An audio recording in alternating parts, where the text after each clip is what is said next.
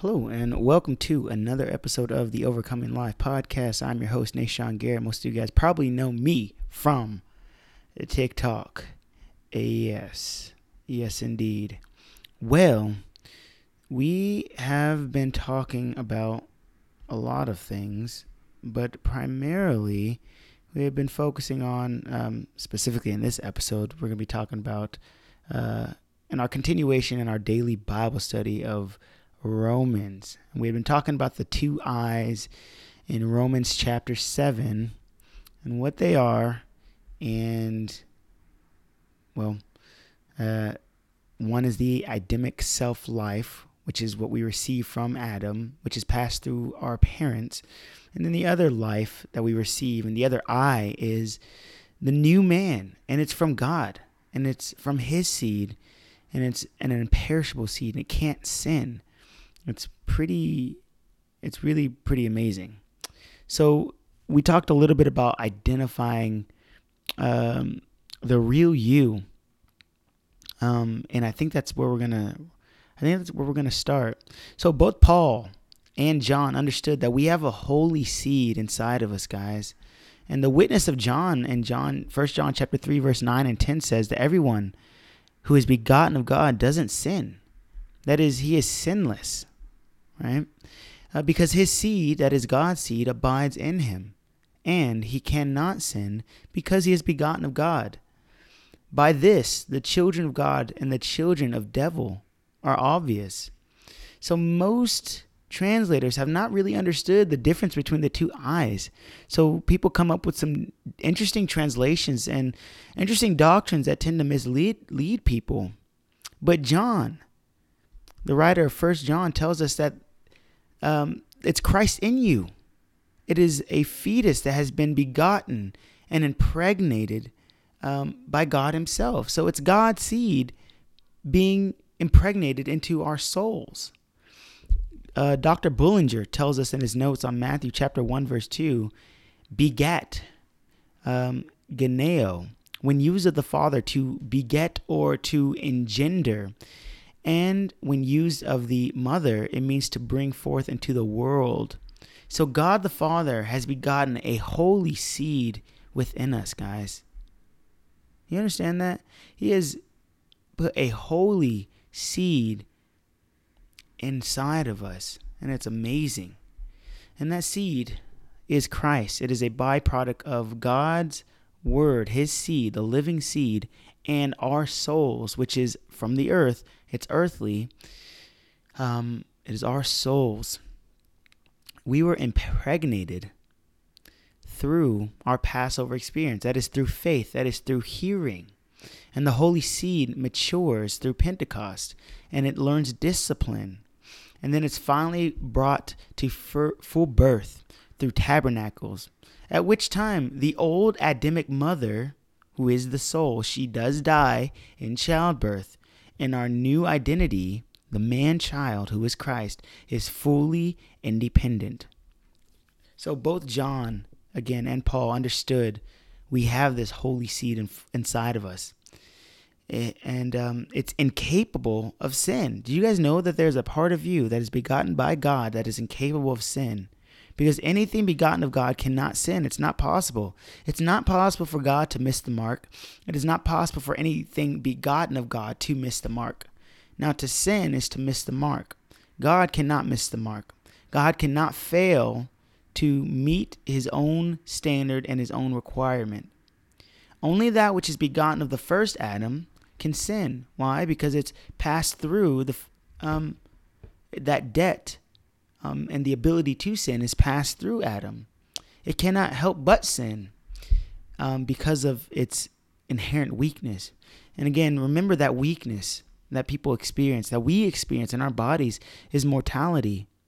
Death working itself out in our bodies is that mortality. And it um, makes us weak and it causes us, doesn't, um, it causes us to want to sin. We are prone to sin because of our mortality. So we are admonished to identify the new I and really to see this, this holy seed to be the real I. It's not only Christ in you, it's not just Christ in you, it is you. It is the new and real you. It is both the Son of God and it's the Son of Man. It has two parents, one from heaven and one from earth. Jesus, guys, remember, is the patterned Son. So, um, remember, and I think we're just, I think a little bit of this is just, we, we had talked about this a little bit before, but the deliverance from the I. Do you remember when we are truly identified with Christ?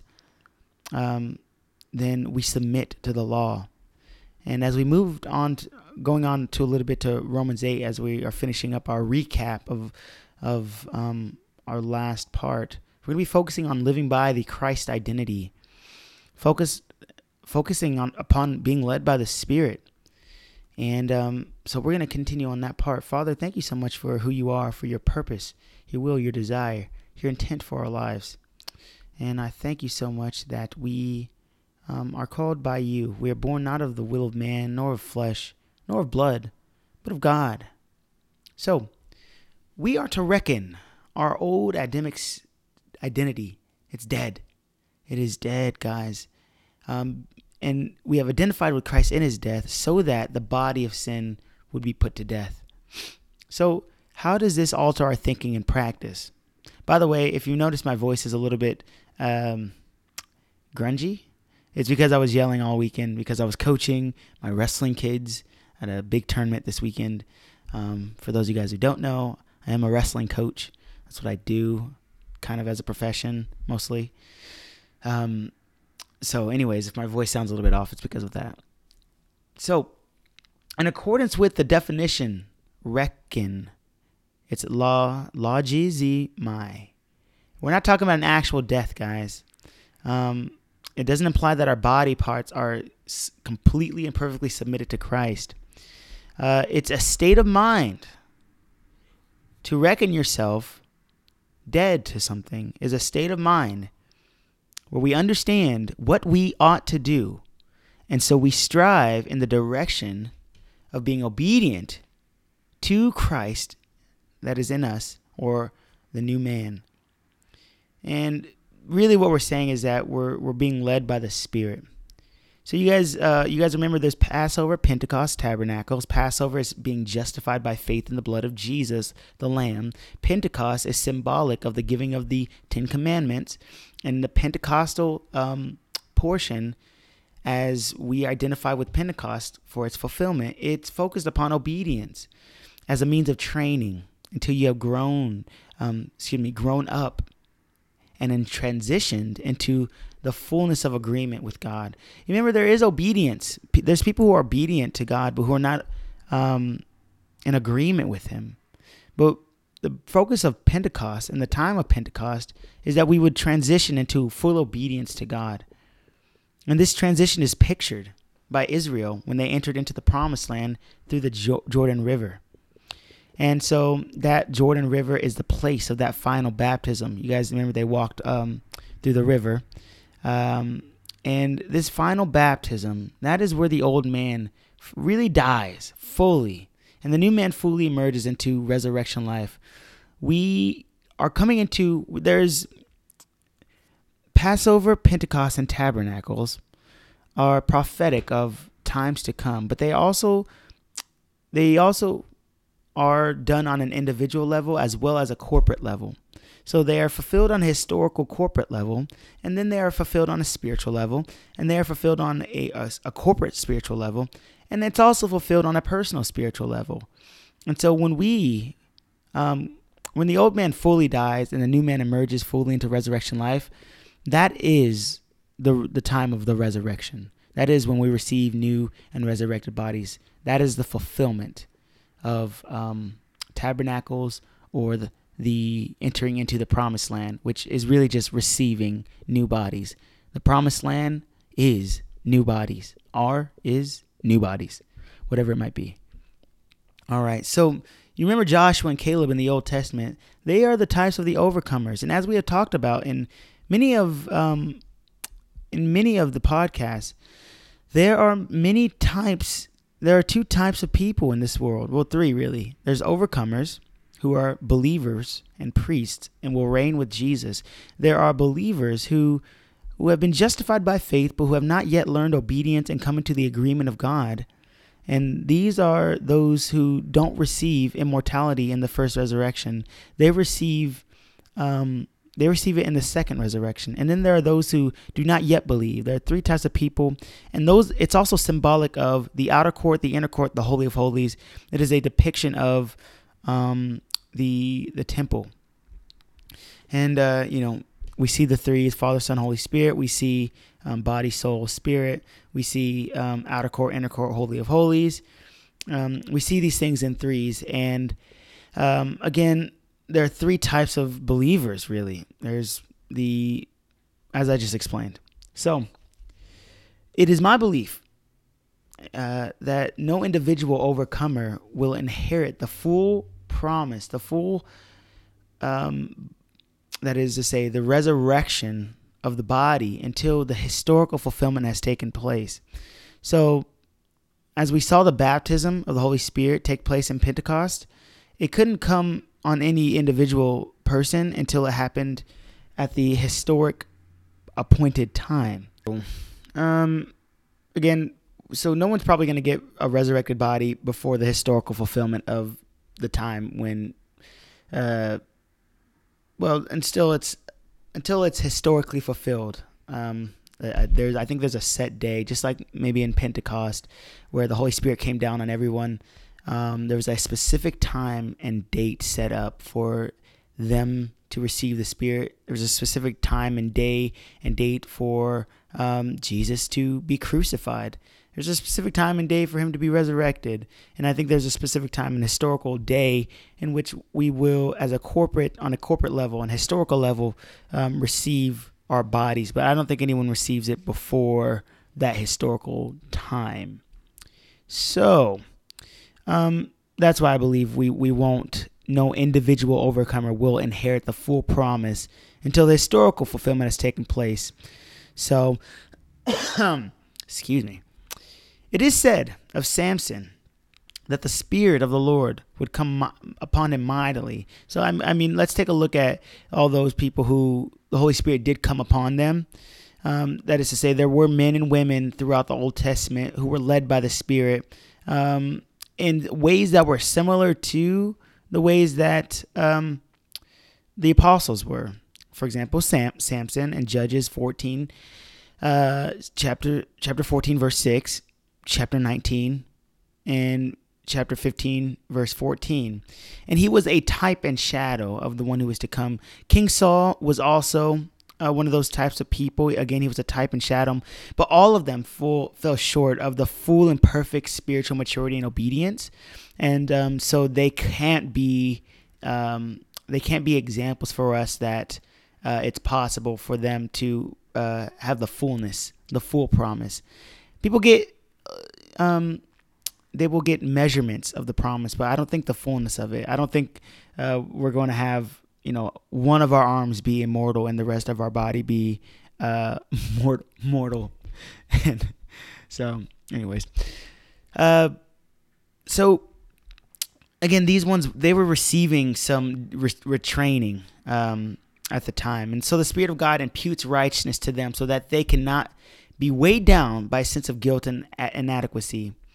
Um, that is to say, these old these Old Testament people, um, they were called to be like Christ. They were called to do what He did, speak as He spoke, heal as He healed, to raise the dead as He did. Um, and we see this in the New Testament. Uh, and though we walk by imputed faith, guys, it is as if we were as perfect as Jesus Himself. Our righteousness has been imputed to us, as if we were as perfect as Jesus. And we are his body, we are his hands, we are his feet in the earth, and um, we are the ones through whom the kingdom is established. And so, as we learn to speak authoritatively by the Spirit, it is indeed really Him speaking through us. When we come into contact with disease, death, disobedience, it will not be able to stand in the presence of Christ, nor in our presence, because Christ is in us. And in fact, um, our new identity is Christ. In the practice of these things, most people do not dare to exercise such authority on earth. And the issue mostly is because they lack faith. and um, that is well, it's un it's unhelpful. We can't simply chide people for their lack of faith. We can't be just say, "Hey, well, brother, you lost faith, and so that's why your aunt died of cancer." Um, we have to provide some instruction that helps them build their faith. So, faith, building faith, isn't just a, a, matter of, oh, well, so many years has happened, and so therefore my faith is built up through um, some type of. Uh, you know, you're building credit on faith or something. Well, I've been a Christian for 10 years, and so therefore my faith is as a, as a credit amount of um, plus two or plus 10 whatever's. No, faith faith doesn't build credit like that, guys. We have to we have to build our faith, um, and there are practical ways to do so. But really, faith comes by hearing and hearing by the word of God. Um, and so we're going to be talking a little bit about faith and and the confidence of faith. So most people's issue is that they lack experience. They got heart, they got uh, you know, they got heart, they got intentionality. They uh, well, they lack experience and they lack a history of success and seeing disease and death flee from them.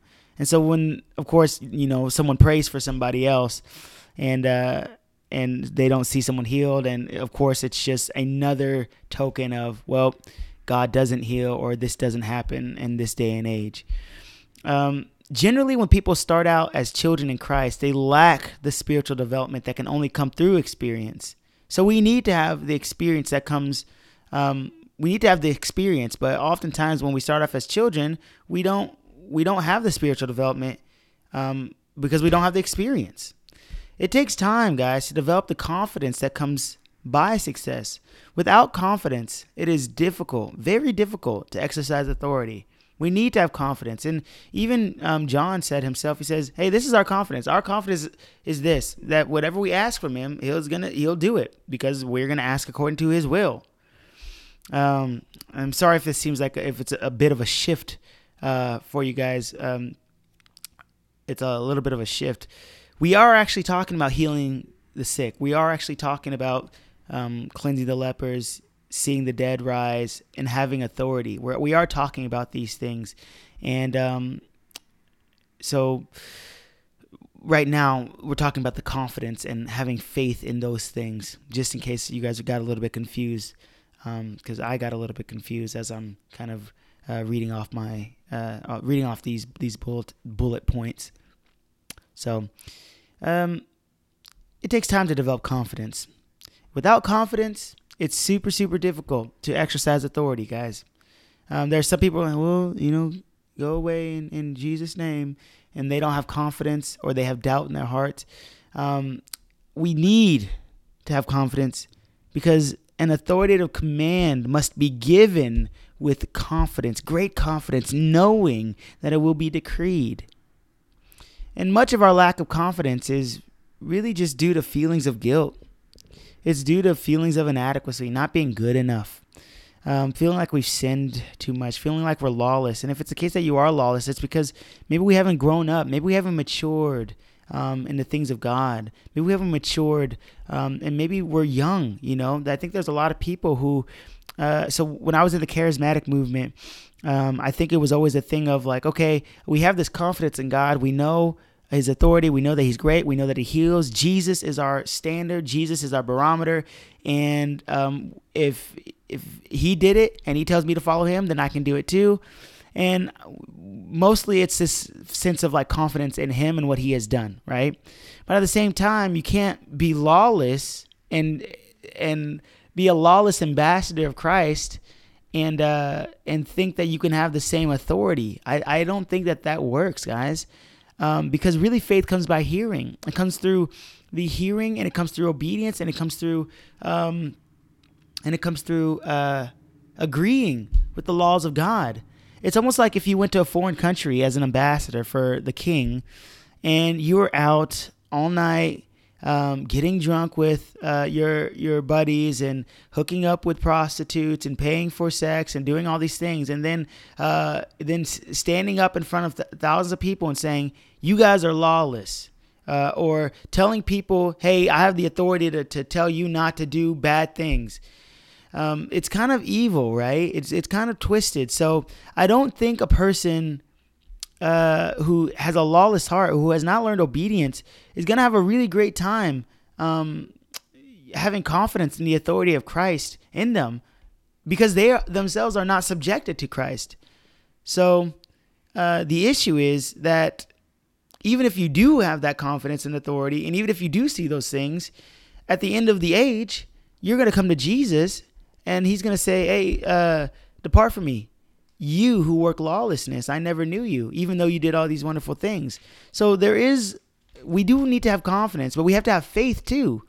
And you can't have faith without having obedience. You guys understand what I'm saying? There's a measure of faith that comes through justification, believing in the justification uh, by the blood, right? Um, and that is a level of faith. But then there is another level of faith that comes through obedience and agreement with the laws of God. And if you don't, um, if you're not in obedience in agreement with the law of God, um, but yet you have confidence in his authority, bro, you're gonna have a, a, a, rude awakening when Jesus says, "Yo, I never knew you." And I, I think that uh, I think we have to be import, uh, careful of these things. We're gonna move a little bit more about onto uh, faith and confidence here in our next episode, um, and what it means, um, what it means to be confident and have confidence in Him. And uh, so, with that being said, very short time here. Blessings to you guys and peace from God our Father and Lord Jesus Christ. Uh, we shall talk to you and see you next episode on the Overcoming Life podcast.